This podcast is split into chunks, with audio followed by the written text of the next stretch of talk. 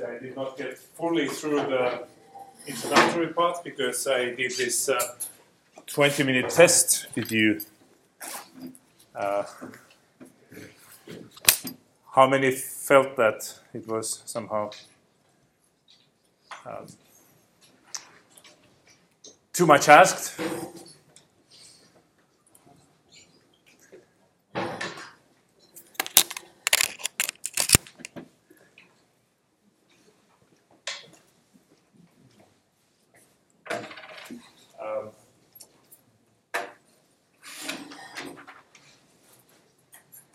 Example, how many feel that they know what the prob- uh, condition probability is? Raise hands. Okay. Um,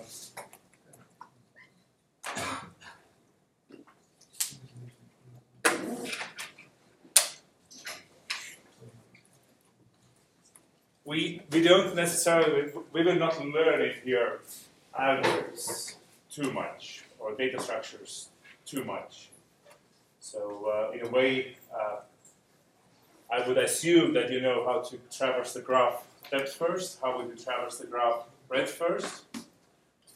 Uh, the probability uh, you have in the first week the homework sessions about the probability, and you will have to learn about conditional probabilities.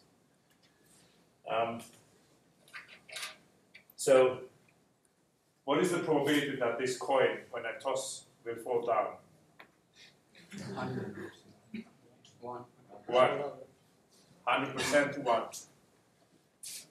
Uh, what is the probability of heads?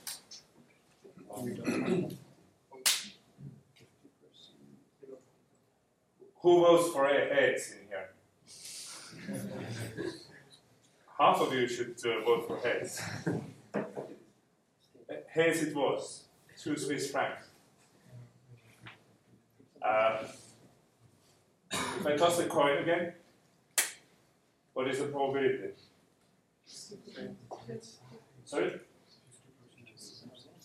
We don't know whether it's fair or It's again heads. Next, what is the probability? Some people that don't know if this is magic coin or not, right? What is the probability? heads. Heads. It's close to 50. You try to predict future very easily. I tell you once heads, and and it's always heads, right? Heads it is. And, and the other side has the, the lady in the goat, it's tail. So, so how probable, the next one, what is the probability? Does it depend on the previous one? No. No. Shouldn't. Yes. For how long I can trust my luck that I will keep throwing heads? Forever. I would not bet my head on that. So conditional probability, we have had three heads in a row. The last row was heads. What is the conditional probability of heads now? 50%. Conditional probability given the previous is heads. Conditional probability given what we have witnessed three times head in a row. What is the conditional probability of head given the previous one was head?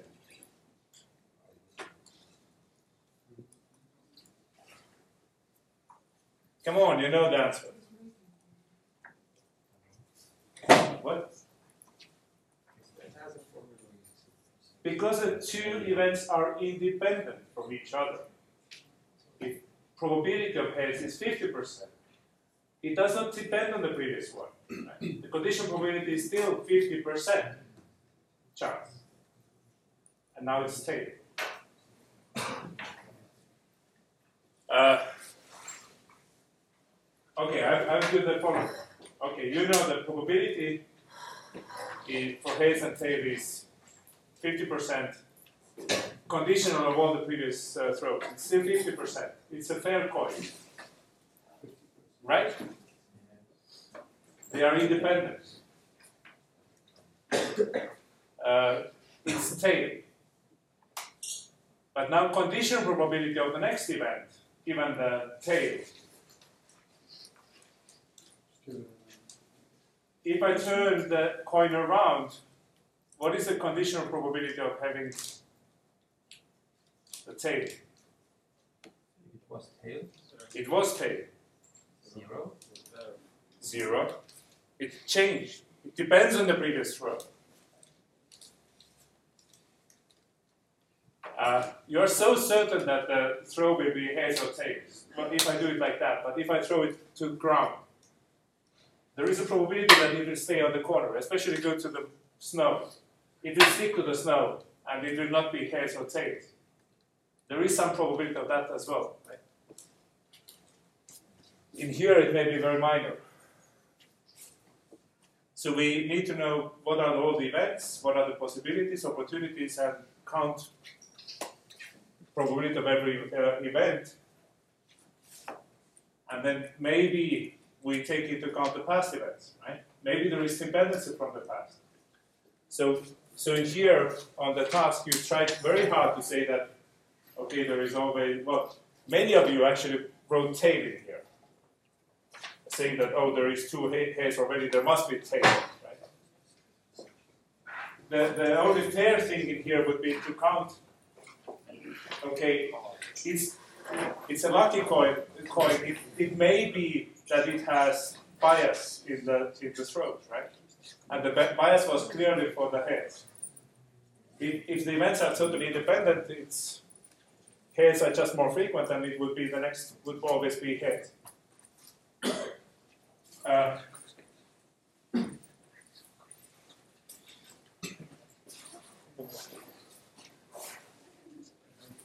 oh. This is eraser. Why do we need that?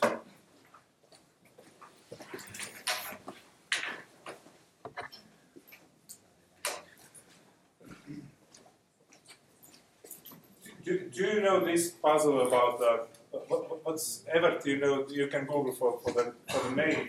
But there are the there is also one some TV show I think in states where you have three doors. Monty Hall. Sorry, Monty Hall problem. And uh, two of those has the pot of gold. No, sorry, one, and yours one. You know, one of those has? Let me put one uh, pot of gold behind one of those. I know where the gold is. now, the task is that for you, what is the, you can pick arbitrarily. What is the probability of hitting the goal? Uh, where do we put the bet? Where do we put the bet? Can, can you make a collective vote? Who votes for one first? Who votes for second? And for third? It seems that the second one won, right?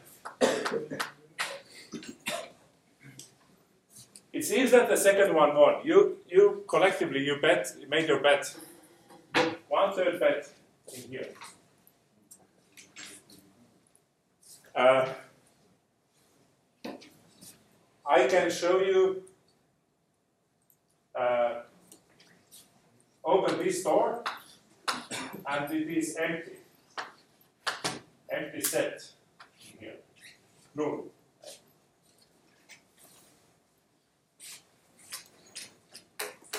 And now you are asked what to do next. What is your probability to win?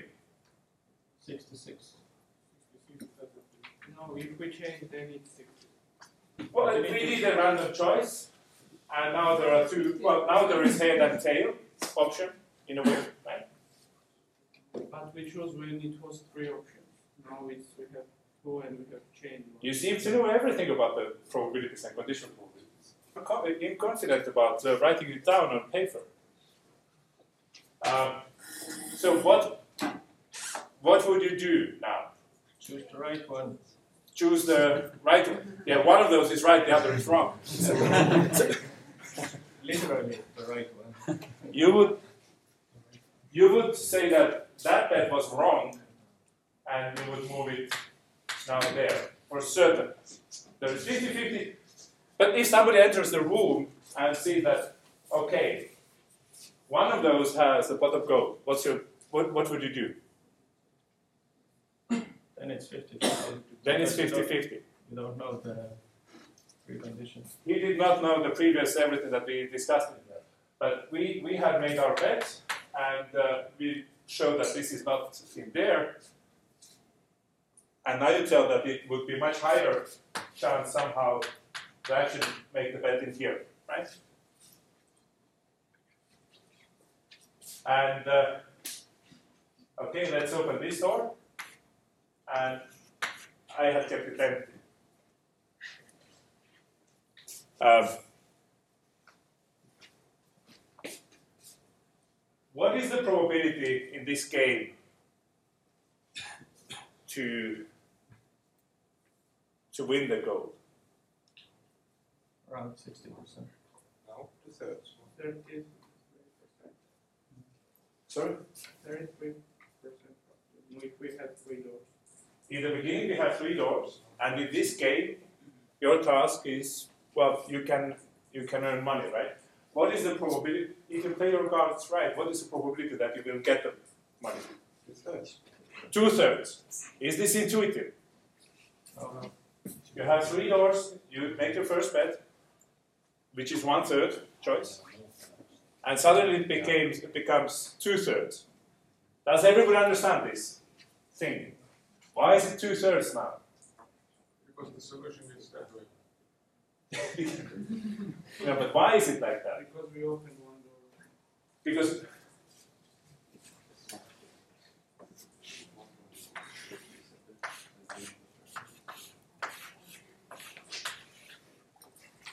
Okay, intuitively, what happens is that we have one of those with the with the goal, right?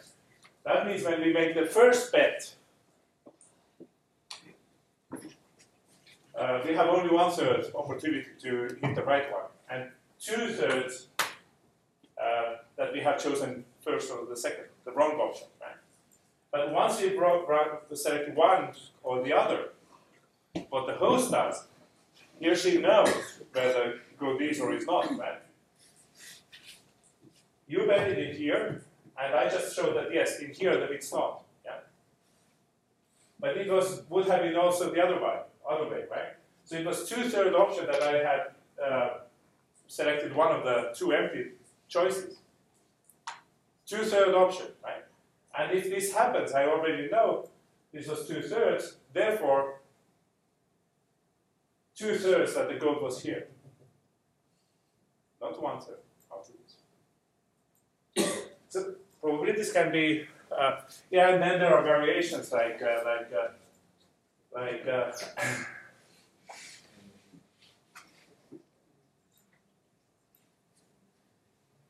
in, in theory, if I had not known where the, where the gold is, I had opened by accident this one, then it would not be as certain as in here because I could have accidentally opened this one, right? And and and uh, and this, yeah, kind of you have to make some assumptions about the events and know about are they dependent from each other or independent. Uh, so probability of A, condition probability of A given B is that B has already happened and we ask after B has already happened, what is the probability of A? And uh, I think uh, at least good half of you uh, wrote that uh, that text, although conditional probability was mentioned by only a couple of you. Uh, then, uh, why do we care in the data mining about these probabilities?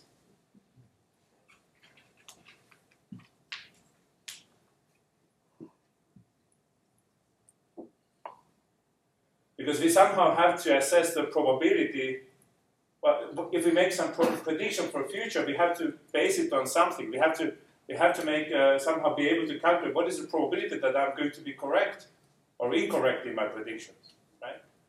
Or if I find something in the in the data, I would I would ask what was the probability that I would have witnessed this pattern or feature from random crap. You throw the what like was it surprising that I had three heads in a row? I could do again three rows, head, uh, well, three throws. What is the probability that I would get three heads? But if I if I do it millions of times, how how, how frequently, how often I would get three heads in a row? Is it surprising if I if I do it million times that a couple of times I get three heads? It's not.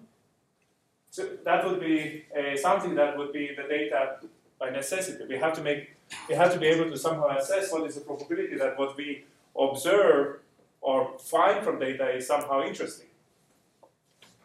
It would have very low probability to occur by chance. That is kind of called p-value or probability. That this occurs in chance if the data would be random.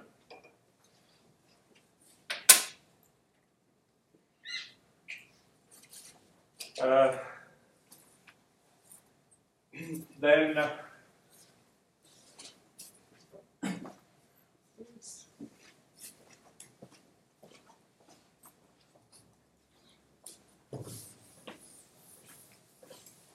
by the way, how is our uh, exercise going for you? The two groups have happened, right? You have managed to install. You have managed to managing managing to do something, you know. Um, okay, now next, I did ask about the graph traversal. With the graph, you start from some node. And I don't show you the rest of the graph. So how do you traverse? How your program traverses the graph? How do you go? Well, if you go depth first, you start looking. Okay, what is the the first child of one of the neighbor, first neighbor, right? You go to that neighbor, that that node. What is the I do that first, so I just follow the first link.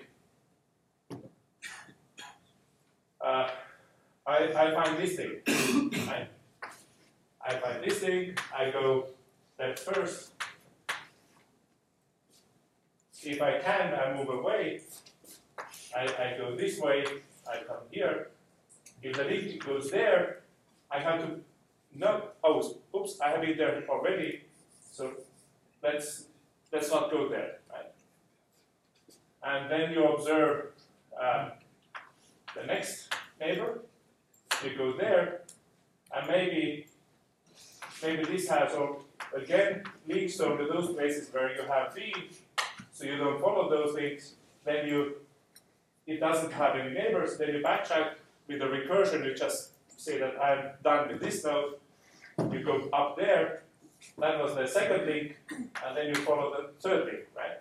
You move away as much as you can. You just write a recursive program.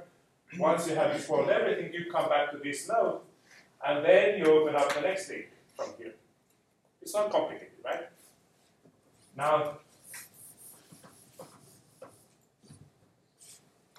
if we have the depth, uh, the breadth first uh, search, then what do we do then? Then we look at all the neighbors of the node immediately that are hop one from me, right? From the from the beginning, hop one, and then I want to go hop two, sort of the second hop, and this may be to here, but then I have to recognize that oh, I have already processed everything that is one step away, I have been there already, so I don't I know that this node is being taken care of, I don't need to do anything in here.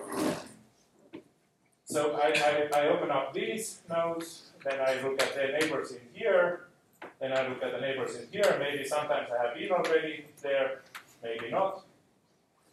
So the first round, the second hop, the third hop, and that's how you explore the graph. Right? You go this, and all this around, then you go next uh, step around, etc. And in order to do this, uh, how to write your program, which data structure you would use? No, wrong answer. Queue. Yes, because you queue up everything that you will open up, and you know that from the queue, you fetch all of these, you process everything that is now uh, opened up so far. You look at the neighbors, you put the neighbors at the end of the from your from from your side, you put at the end of the queue, you consume everything that three hops, and you put everything that four hops in the queue, and then you start processing those which are four hops away from you.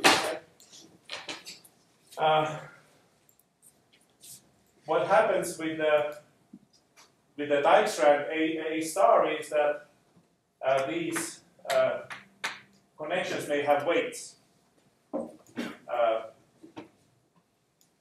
Elva and Põltsamaa are at very different distances from Tartu, right?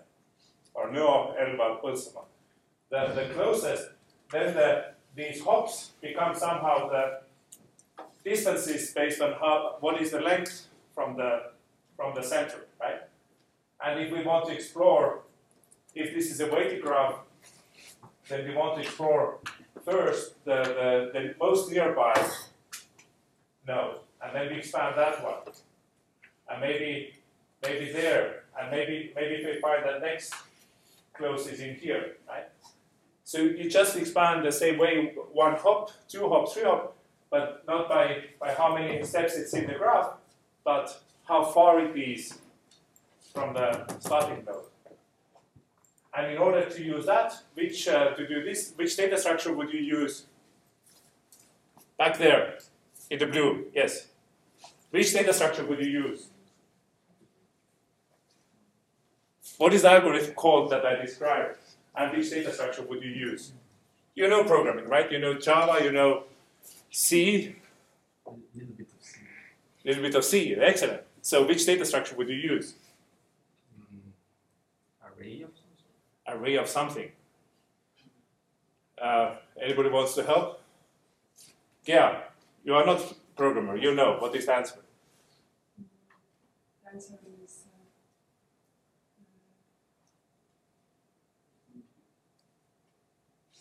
How do we know in the large collection of nodes which one is the most closest to the closest to the to the center from where we started to explore the graph? How do we keep all the nodes that yet have to be explored and find the, the, the closest from that data structure? priority queue of some sort. That is a priority queue. Yeah. We, not the queue where you, you put well, first in, last, The first in, first out is, is the queue, right? Uh, the, the oldest one will come out first, and in the stack, the last in comes out the first. In the priority queue, the, the highest priority one comes first, right? And the priority is by distance, the closest distance, then the, that one comes up out first. And this you can use array, which is called the binary heap. You don't use the tree with the pointers, you just use binary heap in the array. But the concept is that it is a tree structure. And that is called the Dijkstra algorithm, which calculates shortest paths from node to any other node. So between A and B, it will find the shortest path. Right? How many of you knew the Dijkstra algorithm? I, I think one quarter perhaps. Surprisingly, many of you knew something about A star and nothing about Dijkstra. What is A star? Anybody dare speak up? A star?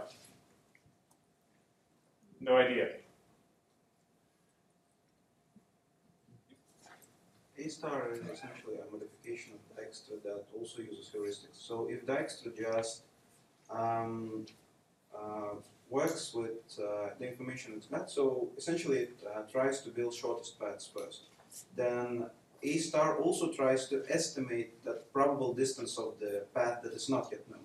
So it tries to use some heuristical function to uh, predict possible length, total length of the path, So-. So imagine that this is start two, right? We started to go by roads out of the different street ro- roads to different towns from Tartu, right? And I said that this is the way to calculate from a distance from A to B, right? Shortest path to every city in Europe uh, is included. From A to B is included, right? If we have only the graph and distances, we have no clue does this rate uh, take us to the destination or that path, right? To some node that is in here? From this description, you have only visual thinking that maybe you should go that direction, right? But in fact, this node could be directly connected to that, right? So if, if you know something about the geographic position or estimation of the distances, asking the shortest path from, from Tartu to Paris, we don't need to calculate distance to St. Petersburg. Although St. Petersburg is much closer to Tartu than Paris. Then we, then we know something about, about, uh, about the distances. If, even if you, if you would go to Narva and ask what, how much remains to St. Petersburg, you know that Narva is already pretty far away. Why would we go to St. Petersburg if, we- if we wanted to go to Paris, right? We, we, we can estimate the, the direction in which we want to move? But all the rest is the same. Not only the distance from the from Tartu to this place, but also the remaining distance, the potential remaining distance. And we have to make some assumptions. It has to be. We need to know the the the optimal. And this is by geographic coordinates. We know the direct, if there would be the. There is no direct road uh, to Paris, but we need to know that it at, at least that amount, right? If you go to the wrong direction, your at least distance will grow. So it's just traversal of the graph, but trying to estimate the correct direction. Uh, okay. Uh, if we can make it today, then we uh, explore some graph in depth first or, or breadth first order. But it's really nothing complicated. You know most of this already, but you, you, you could not write it on paper. Uh,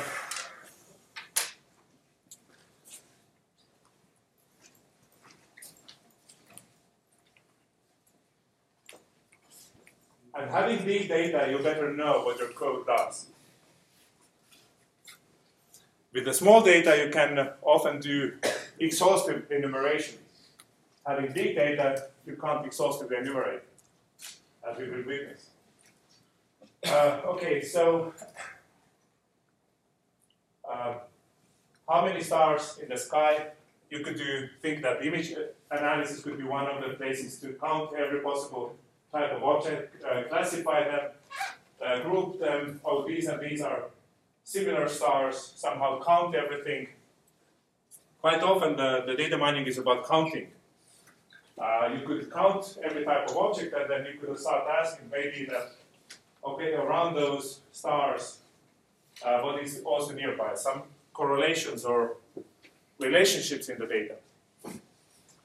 I like, the, did you see this smiley in the space? Hubble found, it, found this.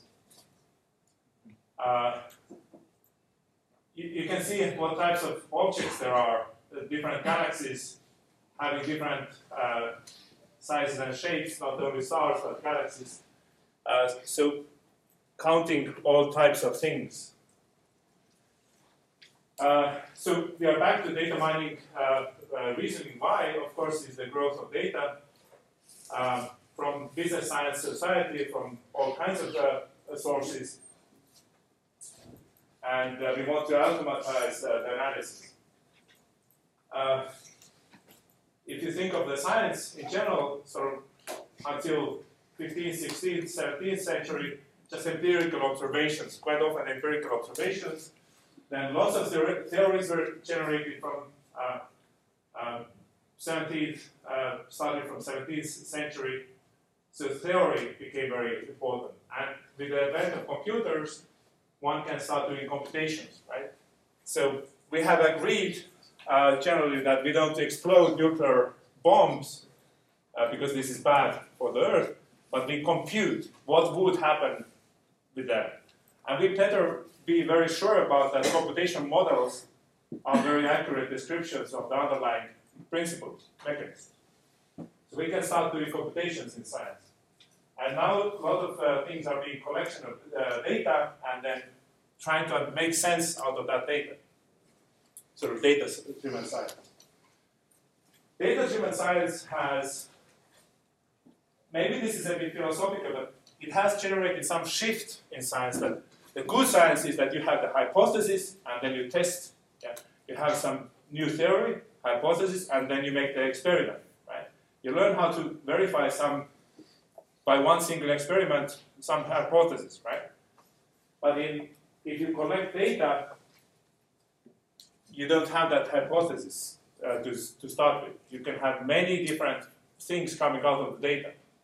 So data-driven science sometimes is slightly different from uh, from hypothesis-driven science. And there has been some frictions between the fields. Sort of, why would you collect data if you don't know what you are going to ask from the data? I'm going to ask from the data, does it reveal us anything? If there is something, then we will find that totally, right? But you don't know what what are you going to get. So life is a box of chocolates. You never know what you are going to get. Uh, we are dealing with the data, so you have to somehow think about the database technologies as they have evolved. From 1960s, collecting data, you can collect data in different ways. You can store it in text files or just files somehow, but you needed to start developing some databases, right? Uh, information management systems, well, network database management systems, whatever, somehow make data, organize data. Only 1970s relational data model was developed. Now you know SQL by heart, but 1970s relation data model, oh, there is this mathematical thing of the relations that you can do the, the joins, etc. You get new sets. This relational data model was described in 1970s. and it took like 10, 15 years until the first commercial database management systems appeared. And very important thing was there that instead of these mathematical relations, sets, uh, it was developed uh, this uh, SQL, the query language, that basically does, in the simpler term, these mathematical operations. Uh, so relational database management systems in 1980s, commercial ones, and then all the kinds of transactions and locking and all these kinds of features what uh, were built in, all these ACID data model, atomicity, and uh, etc. Um, then started at, uh, extending these models, objective, uh, object-oriented databases. We have objects with attributes and relations. Let's those objects. Deductive. What is deduction?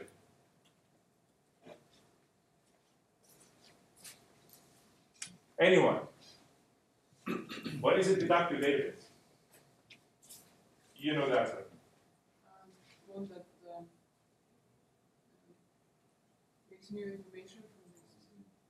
You have facts, so you have some relationships, uh, and then you make some new deductions, right? right? You define what is the meaning of the parent and the grandparent, and then you can define all the, uh, based on some only parent relations, you can define the grandparents. Right? You don't put in the database that uh, this person was that one's grandparent, because that can be deducted from the parent-parent relationship. So all the logical uh, uh, logic programming, etc. In fact, uh, are, this relation database management system, it's, it's like uh, you can have this uh, Datalog, which is Prolog like language, uh, to access the data and build in the uh, rules. From these rules, we can derive new facts. Who is whose grandparent? And then applications kicked in, like uh, you can't fit all the spatial uh, geographic information in uh, the traditional database management system. Let's do some specific uh, for specific data types. And then when the data was already quite large, then these 1990s data mining, data warehousing, uh, online analytical processing was developed, the concepts were developed in 1990s. then uh, all the multimedia, etc. So web was developed in 90s, right? Now in 2000s you have the stream uh, data, continuous streams of incoming data, uh, all kinds of uh, web technologies, XML, lots of data is in XML. Uh, so all the database management systems for XML, etc. So somehow from the early, well, this is very generic computational history, right? Early days, you have, well, yes, when you had already networks. In the, in the beginning, you had just a single computer and had to do everything with it. You have a network, you have a server, you have a client, fat client, you develop uh, client-server architectures. Then with the web, it became the, thin client that everything sits on the server, very lightweight, standardized access to that. Uh, then service-oriented ar- architectures, web services offering uh, services from one machine to the other. And now we go mobile, cloud, uh, well, is this the logical tracking here? You can argue. But the technologies, like, uh, like in 1990s, online analytical processing, web business intelligence, interactive reports, dashboards, visual analy- analysis, analysis, mobile business intelligence, cloud business intelligence, search business intelligence, they all build on kind of data analysis uh, uh, type of things. I did mention that in the last lecture. ETL was what? Who remembers ETL, the acronym? Export, transform, and load. So different types of ways how you export data, transform, and, and put them into the databases. Database management systems have, uh, have been going from single machine multiprocessing, multi-machine parallel processing, kind of on the distribute the data on multiple databases or multiple computers. Um, and now all these, all these uh, uh, distribution of the computations, uh, map-reduced algorithms, uh, Hadoop, and uh, some companies are already moving away from, from these map-reduced type of things. Lots of NoSQL fuzz uh, when you don't want to put data in this set relation. Uh, okay, so you can imagine what, what how much we anybody can cover in a single course. You, have, you need to understand somehow the basic foundations of, of some things, and then you make logical connections in your head, right? Uh, I, I keep reiterating why the data analysis, but this graph, the, the explosive growth of data at, uh, I'm not sure if this 28% growth rate per year is, is even adequate. Uh, it, there are many cases where the data growths have been, like if computers get faster, twice, twice faster, you have more, more gates on the, on the CPU at the same cost every one and a half years. Then there are many data types which grow double every six months, six months, six months. By one and a half years, you have eight times more data and two times faster computer. In 10 years, your computer will be 64 times faster, but you have million times more data at these rates. plus the amount of people who deals with the data. That is the bottleneck. So that's why you are here. Uh,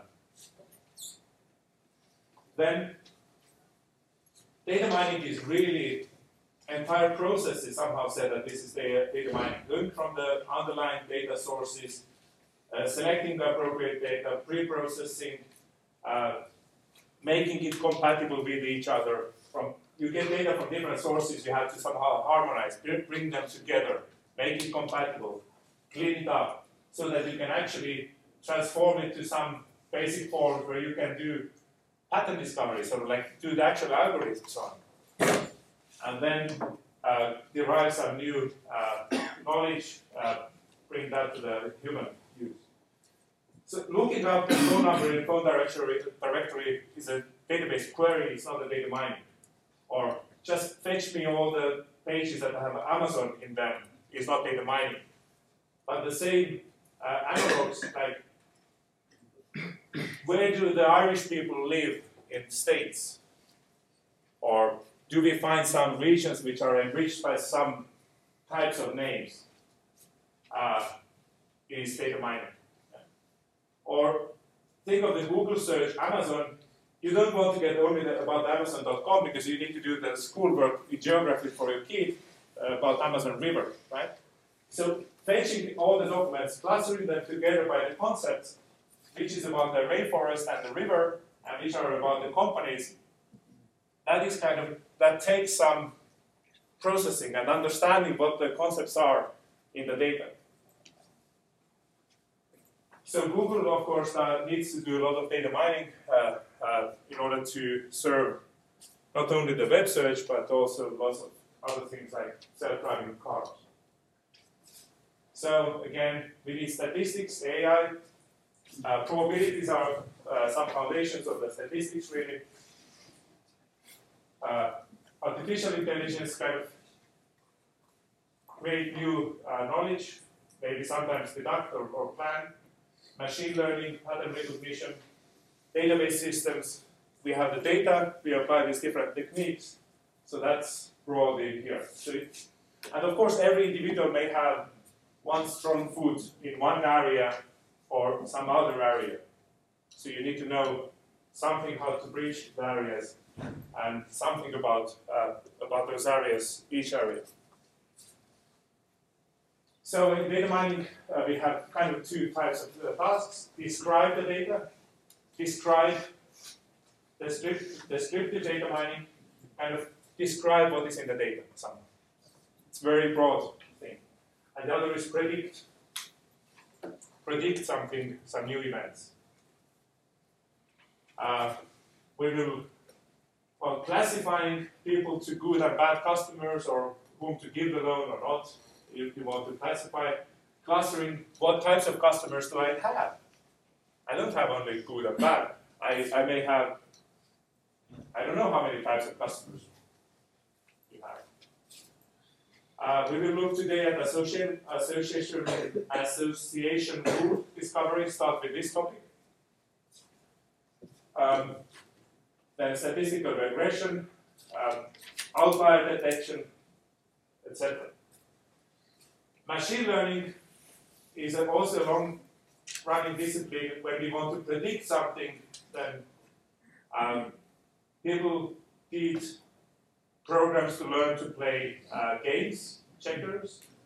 Uh, in 1960s, the neural networks were first described. One neuron. What is a neuron? Perceptron neuron is a perceptron that gets inputs, makes a weighted sum out of the inputs, and gives the output based on that. Right? You take all the inputs, you apply the weights, you sum them up. If you're above the threshold, you have one. If you are below, you have zero output. Goes to the next phase. Single neuron can't do much. And, uh, and actually, by saying that the single neuron can't do much, a uh, lot of neural network research was stopped for a long period of time. Um, in 1970s, people started to build expert systems. Oh, but doctors know the rules. This and this and this, that diagnosis, right? Let's just extract the rules from the people's heads and write them up as a program. make let's make expert systems by extracting the rules from the experts, putting them in the machine, and everything works. And then find we figure out that actually human mind is not only by rule. We have lots of intuition. We don't even know how to become with the up with the with the solutions, right? Uh, decision trees, uh, kind of learning uh, in 1970s. Actually, it has come back in the name of random forests. When you have a single tree, maybe the power is not so nice, but if you collect them in the ensemble, lots of trees make a forest. So let's make a random forest out of the small uh, decision trees. Uh, so machine learning was evolving through the neural networks. Again, in 1980s, multi-layer neural networks, different ways how to train the neural networks. Theory, this is probability. PAC learning is probably, probably, probability isn't there. Probably approximately correct. Approximately correct means that it's not, we can't be sure, it's approximate. Yeah, approximately correct. With a high probability. We want to learn something that with a high probability is approximately correct. And if we can, if we can estimate the body's approximation, how, how big is the error margin with a high probability if we find something that is almost correct. Uh, but, but lots of theoretical considerations. How many examples do we need to have? Based on the two tosses in here, heads and heads, you made the prediction that the next one will be forever heads. Two examples is not enough to make predictions about future. Humans are very good at, from a very few examples, generalizing. We don't even know how to make computers that generalize as good as humans from so few examples. Uh, data mining kind of field in the middle of all of this somehow saying that yes, we have some statistics methods, we have some machine learning, but now we are entering the era of, of really big data. We need to think about the algorithms. How to make these machine learning algorithms, statistical methods scale to large data. But it's really about the methods of the statistics or machine learning or these basic principles. And, and one way to simplify that is, or maybe simple-minded thinking is that we take these methods and we make them scale. You can't make them scale unless you know what the method is, right? So we, we can work with a small examples to understand what the methods are, and then you can think about how to scale them for larger scale. Uh, inductive logic programming. There is deduction in the logic programming. We, we have the facts, we have the rules, we know apply the deduction, we know the, the, the next fact. What the heck would be inductive logic programming?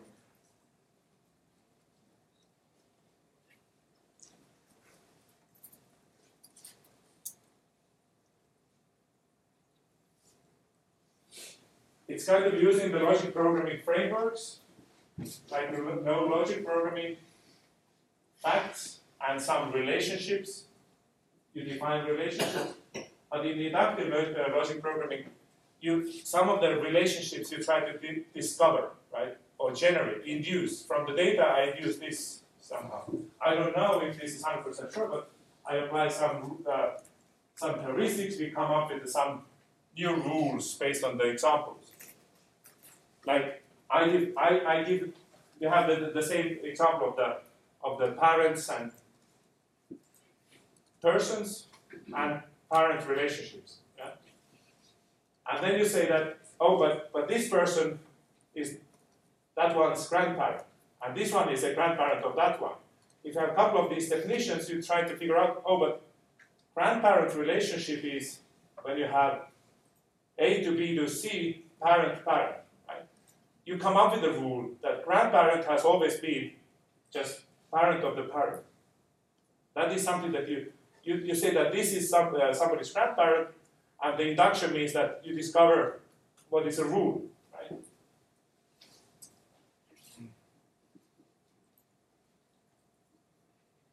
Ensemble learning is something that is, you know the thing by different name, it's the wisdom of the crowd. Collectively, if I ask you about something, there is probably, you don't know this one, you don't know the answer, you may vaguely think that this is the answer, whatever, right? But you know something else. Collectively, almost whatever I would ask, like majority of you would know the answer. I would get correct answers for almost all the questions. Uh, so ensembles means that we can combine the individual weak performers together and have the collective wisdom of the crowds. Uh, then in 2000s, support vector machines is something that is kind of very mathematical concept that uh, I'll, I'll show you positive examples and negative examples, and you have to fit some mathematical thing to separate the two. But here are the good guys in the two-dimensional space, here the bad guys. Fit me the best separator between the two, so that I, I know for sure that this is good and this is bad. Data is not so that so obvious that this is positive examples, these are negatives, data is sometimes mixed. Data is not separable by a single line. It's a linear separation with a single line, or in the hyperspace, it's a hyperplane through the space. You are on one side or you are on the other side of the plane. What support vector machines added to this uh, of the single uh, line or hyperplane is that they added some tricks uh, that transform the underlying data into small dimensional spaces, into high dimensional spaces, and something that is a very complex shape in, in small dimensional space may become a linearly separable data in high dimensional space. And it's possible to optimize, use mathematics to make the best separation between the classes by kernel methods. Then the Bayesian uh, probability related methods. I already already mentioned the random forests, and now over the last couple of years there has been lots of success in mining uh, using uh, deep learning techniques, uh, DeepMind and deep learning. It's actually taking these neural networks to the extreme. When you have a single neuron, you could have in here two or three layers, well, three layers of neurons, some hidden layer in between, inputs, hidden layer, outputs. Then I think this deep uh, learning, you can make huge, really huge neural networks like in the brain. It's, it's a really huge uh, set of uh, neurons. You can go to billions of uh, neurons, and with the uh, current machines, you can actually try to train them first uh, just, for example, showing lots of pictures and it will train itself. Uh, so these machine learning techniques are all, in a way, relevant to data mining because they all somehow allow us to predict the future. If we plug it in in the correct step in the data mining process, we can use them all. Right? This is all in the data uh, in the toolbox of uh, data miners.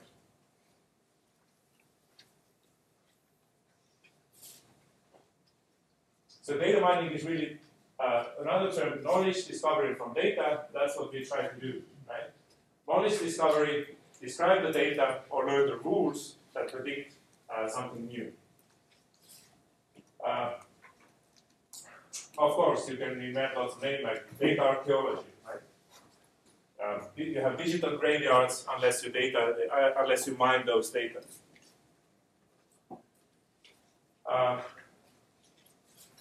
So this is important that, that this process is, is in here. That you start from underlying, you make the databases not for mining purposes. You make the database to run the business. The, the shops need to sell good, right? You just do it for this sales event transaction. Right? And you have many stores and many many chains. Uh, Maybe they have their different uh, cashier systems, right? You have the data that is original for the for the business, but then when you collect the data together, you clean them up, you make make them harmonize somehow. All these data cleaning, ex- export, transform, load processes. Then you bring them together in, in a common format, uh, maybe very specific task, and then you apply some algorithms, including all the machine learning or pattern discovery, and then you uh, show the results. Oh, I have discovered this. If we if we target the next campaign to this instead of one million uh, people in the city, if we target that to those ten thousand people, that is much more cost efficient, right? Uh, the political parties uh, have started to use these kinds of things. I think if, if you start finding the influencers, then maybe you target only a few influencers who who bring all the crowd with them, right? Okay, so uh, I have said that many times. We go from data sources. Database administrators know how their data is or- organized. Maybe some data comes from paper files, different web documents, scientific experiments, database systems. This is sort of like close to the data. Database administrators, uh, then data preprocessing, integration, data warehouses, data exploration by statistical summaries, querying, reporting, trying to find something. Information discovery step. Well, I think this is put in here, but in general, I consider data mining as an entire process, right? So data mining somehow information discovery, and then visualization and visual results you can bring to the decision makers if they are people, uh, so that this has to be everything that you find has to be, be made very crystal clear in the presentation at the end, right? Otherwise, nobody is going to believe you, or don't even, doesn't even understand what you are talking about. If, if show the big sheet of numbers, what the heck? I can't find anything from there. It has to be visualized, visualized to, to make decisions. Uh, I think I, I did mention this collaborative filtering.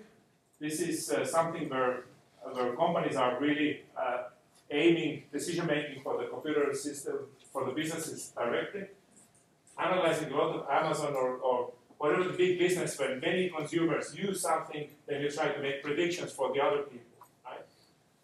Uh, so Netflix was used to be DVD renting house, just send, sending the DVDs, and they had collected the uh, rating uh, numbers for the DVDs. That this family loved this and this movie. Facts from many families. In fact, uh, they presented the data set that half a million customers, nearly 20,000 movies, having 100 million ratings. Half a million times 20,000 is, uh, of course, not everybody watched 18,000 movies, but everybody was watching one, two, or several hundred. So this is a very sparse matrix of ratings. One, two, three, four, five stars. Uh, how many movies you have watched? So everybody individually watches few, but collectively there are many. And the task was to fill in the gaps. How would you possibly rate? if you have seen 100 movies, how would you rate the remaining 17,900?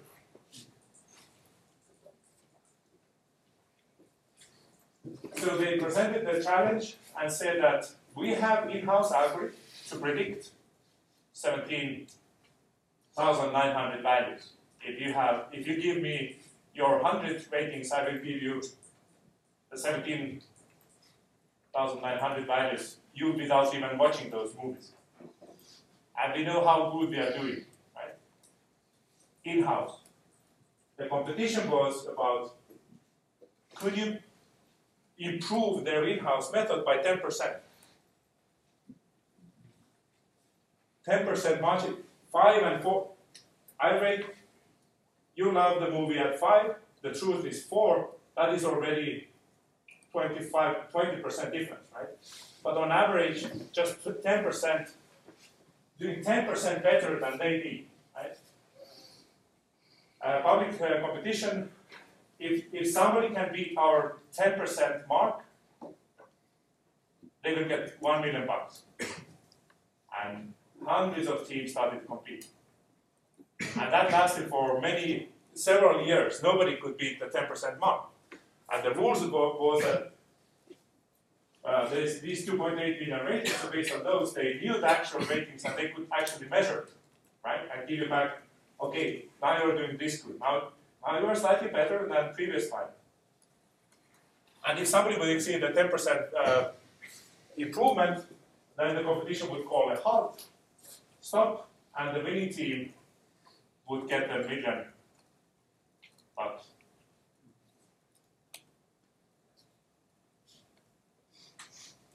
I am not telling you everything in here. Um, so everybody had this data, and uh, you would submit your. Uh, how was that technically done? I don't. Uh, I have to figure it out. Uh, everybody was given this data, and then they submitted their predictions, uh, prediction code or something, and then they got only back how good they performed on this blue data. So the next time you can get slightly better. And slightly better, you can you know the benchmark. What is wrong with this process?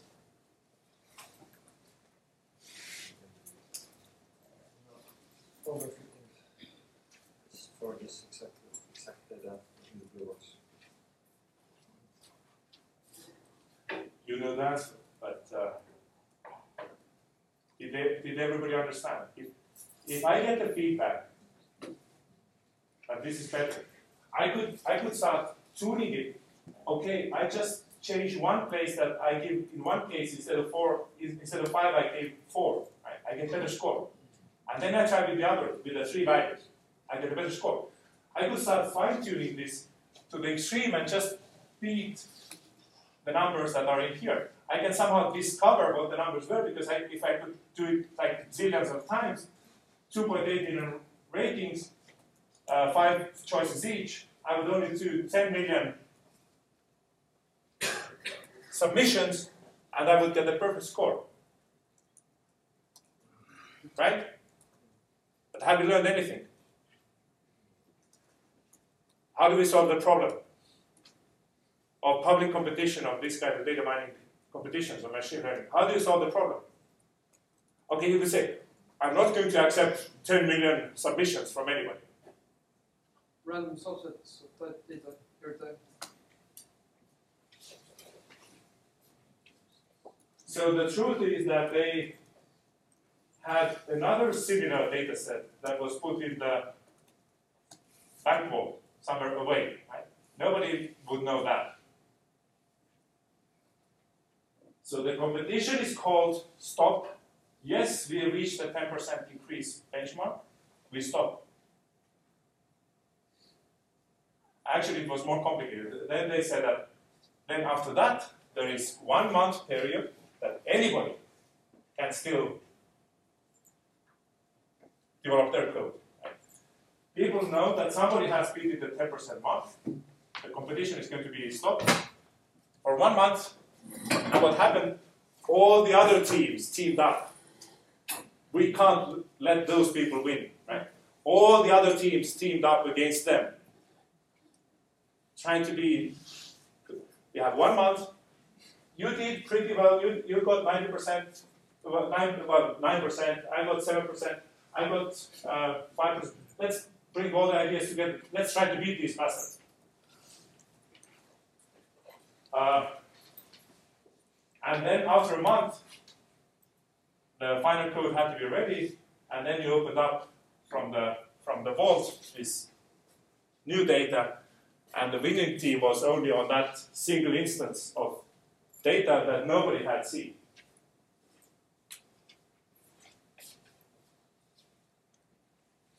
You train data, you test data. Normally, you just train and you assess how good you do in the in the test case, and then from those two numbers, you have to somehow predict how well you are going to do on the next instances. You have to be very honest in here. You can't do this. Let's let's just change one rating and try to figure out what the heck was in here, right? It's not this. You have to you really ask about the future, about this good health data. And uh, yeah, okay.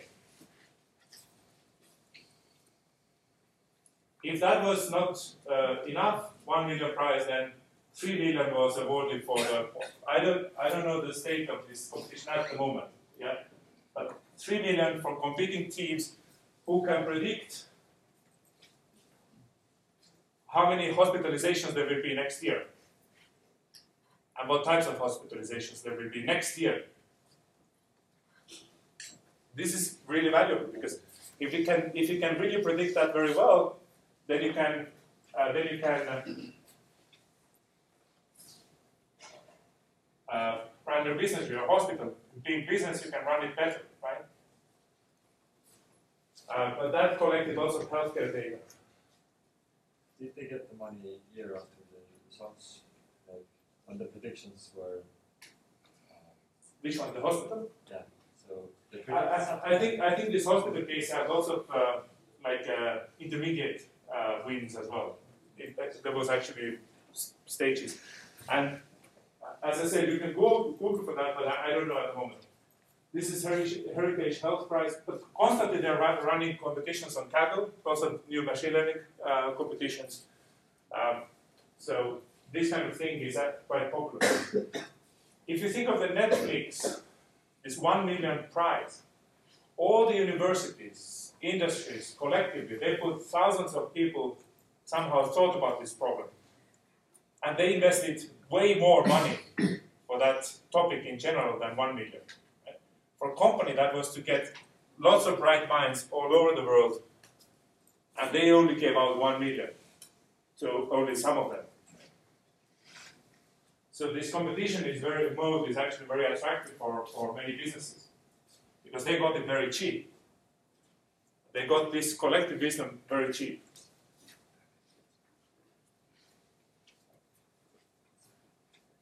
Uh,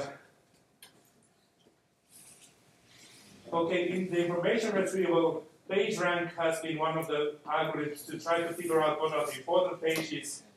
Uh, sometimes this page ranking is thought, uh, thought that this is part of data mining. It kind of is, because out of all the graph to tell what are the most important nodes in here, in the social network or in the web, this is also kind of a, a mining task.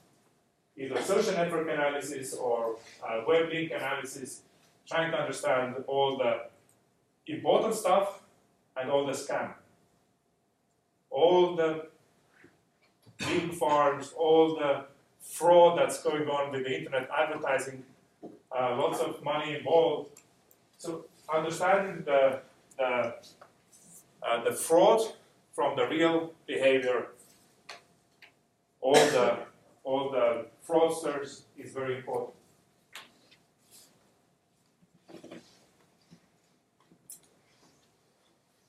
So uh, again, lots of the process is, is a long process. There is no single silver bullet, so there is no single hammer that fixes everything. Right? There is no single single technique that will take you through every type of problem. Uh, in the course, we start with the frequent item sets. Uh, uh, I'm, I'm, really doing much slower than I was thinking. So frequent item sets, uh, we start from this, but then uh, there will be about data pre-processing, cleaning, lots of sort of like describing data, uh, visually sort of descriptive analysis, then clustering, um, grouping data, uh, the statistical correlations or condition probabilities, they are all over the place in a way. Machine learning, some, uh, some uh, scratching the surface of, of machine learning, um, some scratching the surface of visualization, uh, then what the online analytical processing is, uh, how to count, how to do the these from the, the relation to the database, the analytics. I do text, I, I don't remember if we had anything planned for the free text uh, processing, uh, natural language processing needed in the text mining. And uh, probably we need to stop somewhere in here. Uh, and and as, as last time I said, we actually tried to uh, work on those things with the real data from healthcare, from uh, I was promised by, by Baboba Group to get some data uh, for us, for, for students, so that we can make some, uh, some analysis of the real data, form some groups. Um, so we hopefully get uh, real uh, data sets. Okay. uh, any questions at this stage?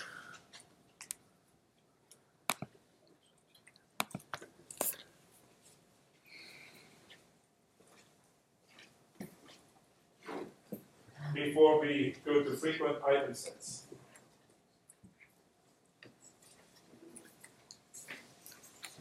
Descriptive analytics, I already said, tries to somehow summarize the data. How to summarize this data?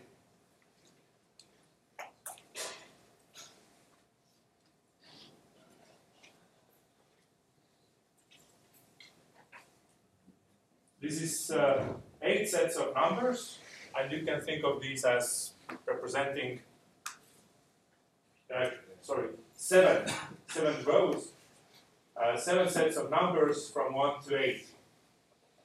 Um, You could give average of each row. you can, yeah, but you don't know anything about what the what the numbers mean, right? So actually, they are sort of like like items. They could be something that I, I call Anne always one. Anne one. I, these are called set of items. Uh, items or elements. In, in here, it's the names of the people. It could be the courses that you have taken. It could be the courses that you have taken. If you go to the grocery store and buy five bottles uh, of uh, beer, uh, oh no, five. I was thinking five bottles of whiskey for some reason. Yeah, you, you, you buy some things, some items, right? In one transaction in the shopping basket transaction, you buy five well, bread, butter, milk, uh, and of course you buy diapers. Uh, just set of uh, elements. Yeah? So set of set of elements in one transaction.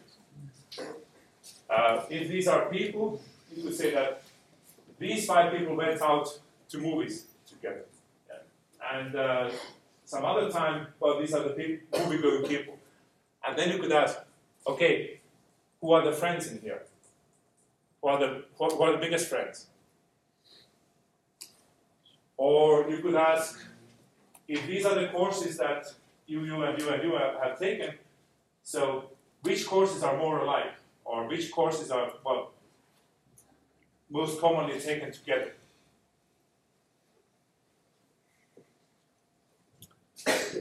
So we have boiled many possible questions down to very simple data representation where we have uh, where we have transactions or uh, collections which are just a set of numbers and we have in this database we have seven such sets. Right?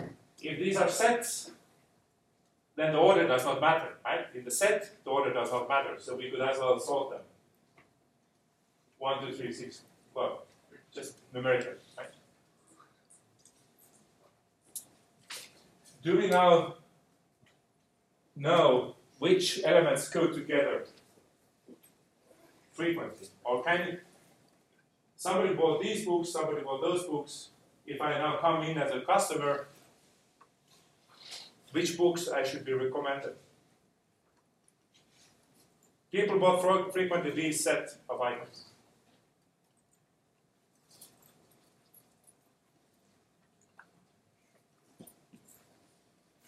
Okay, do you see any patterns in there? How can we find patterns in this case? How can we find which books are often sold together? Or if you like these ones, you would also like these ones. where they repeat, Sorry? where they repeat. Like for example, I don't know if like three and eight are frequently together. Yeah, yeah. So that is the task. We have to start counting every possible group, how frequently they are together. How frequent is every possible set, subset of items? That's why we call it frequent item set mining. Finding frequently occur, co-occurring item, item sets in those transaction sets. These are individual transactions, and we have to find a way how to efficiently count every possible frequent item set uh, in here. Which things go together frequent? Uh, so, of course, uh, you, by frequency you could start, okay, which element is most frequent in the data? You one is one, two, three times, six occurs, one, two, three, four, five times. Six occurs five times. Just by frequency, six is the most common. Uh, sets of size one, item frequencies. If the new customer comes, you, you would say, oh, do divide by the book number six. Because that is the most frequently bought. This is our best selling book. Right? This is already long way. Actually. Very simple things. The most frequent element. Uh, this data, what you could you could start playing some tricks or somehow say, okay, it's really hard for me to visually see which which things goes together. Let's just highlight some numbers. Three and six. It's easier for you to look. These are these transactions just in Excel. I painted three and six in two columns. Is there a relationship between three and six? Or what type of relationship?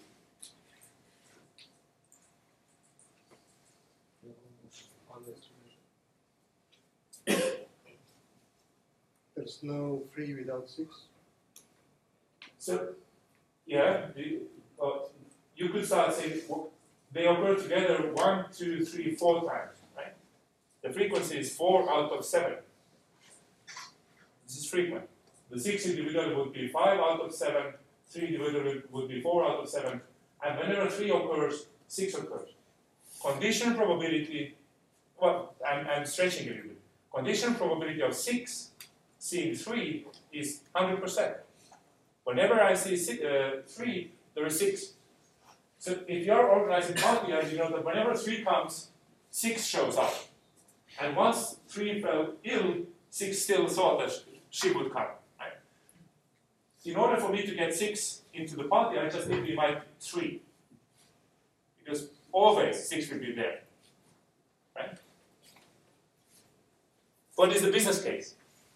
let's spend as little on advertising cost as possible. Let's just divide three or tell uh, the, the pretty lady that entrance is for free. The six will come and buy lots of drinks anyway. Uh, what is the condition probability of three having six?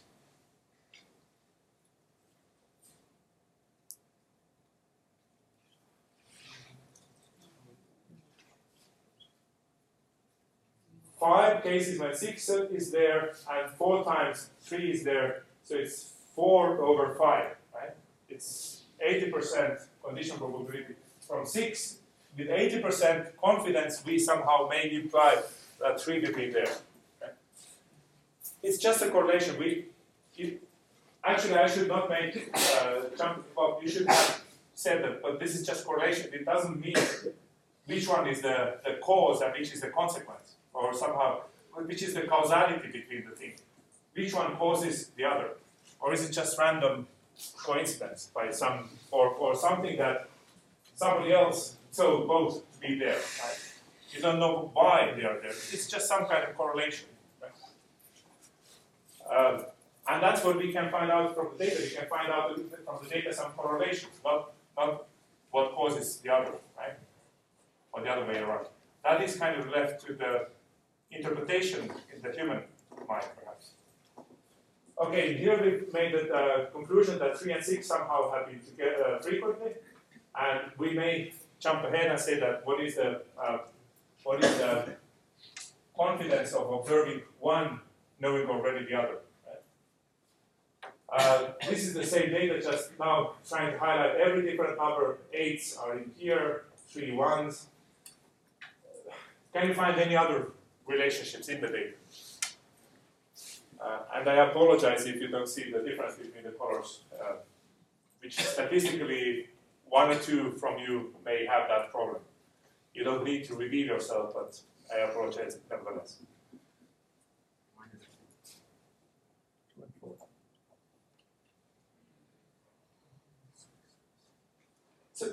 And now we need to train the algorithm to do all the counting, right? We, we, we need to do the algorithm, uh, and even you know that from here visually you may not be able to detect. Somehow you will need to start putting some uh, things on paper, counting.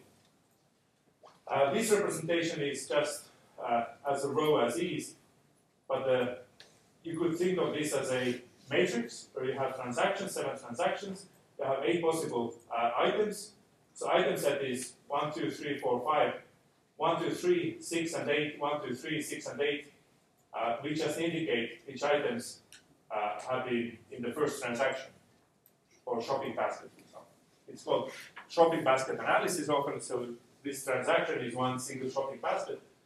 And this, in the supermarket, of course, you have thousands of products, and every single shopping basket has tens or maybe hundreds, right?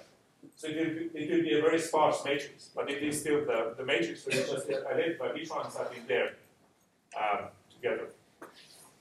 Uh, just representation issue, maybe from here you can detect more. I, am not sure. I, there is no really hidden messages, I think, in here.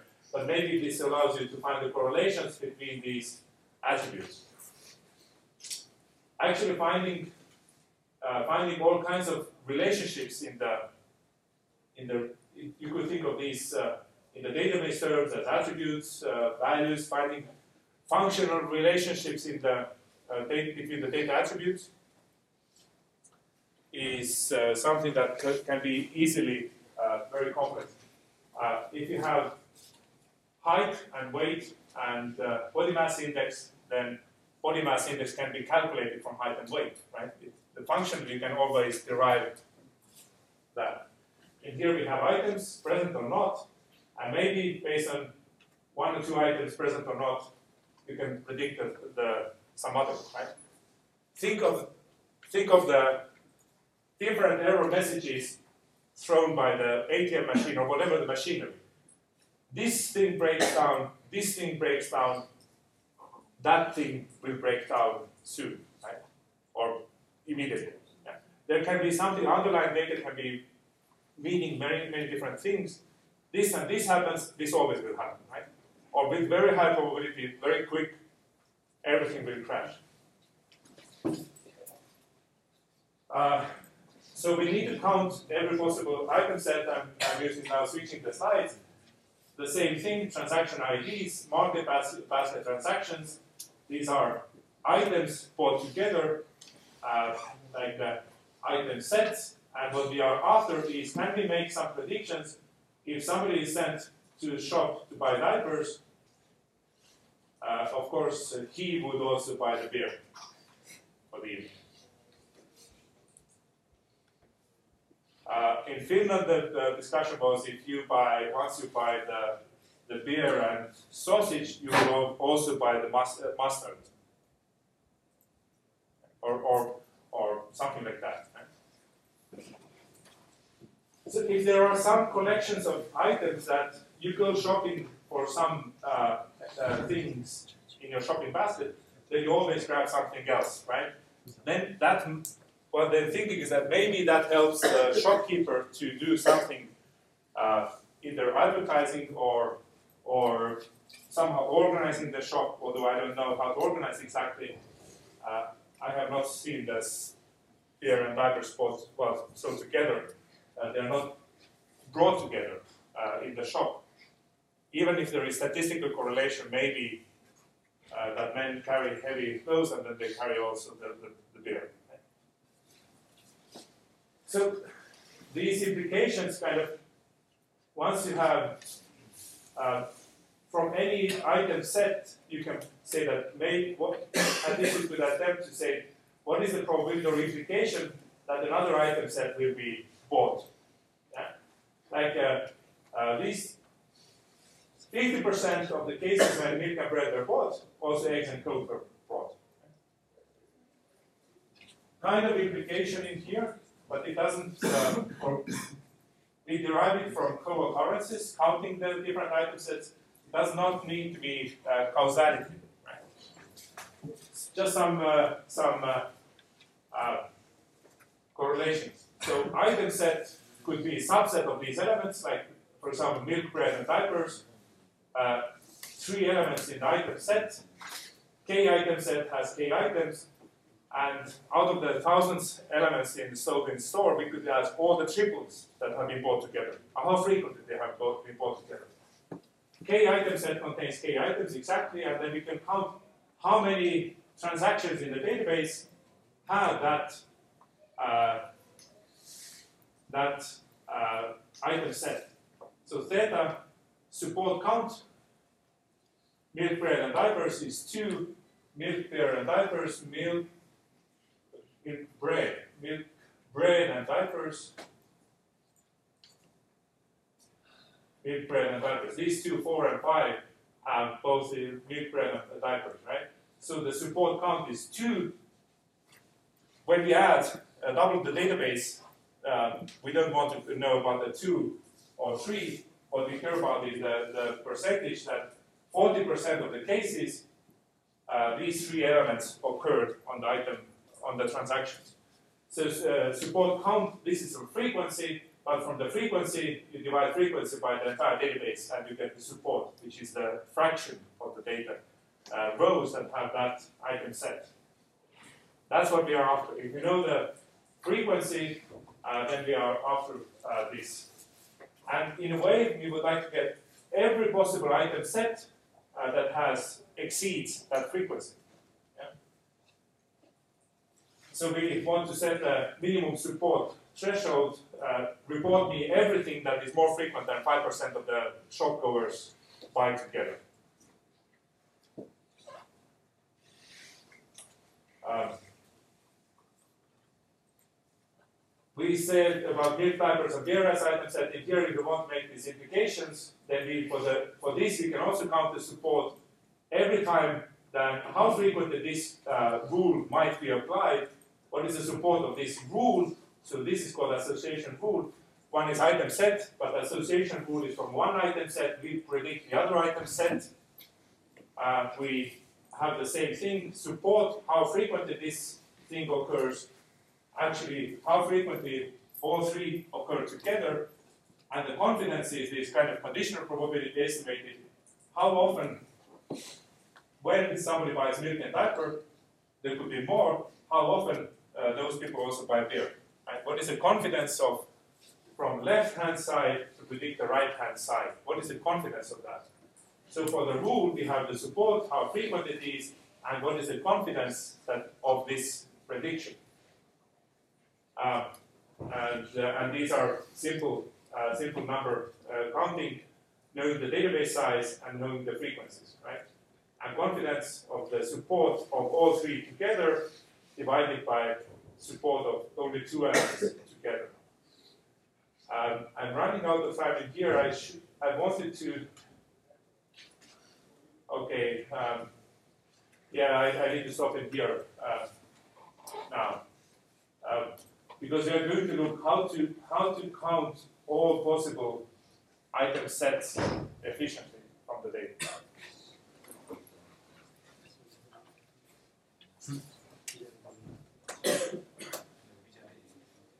Um, okay, um, any questions? then we will see in a week.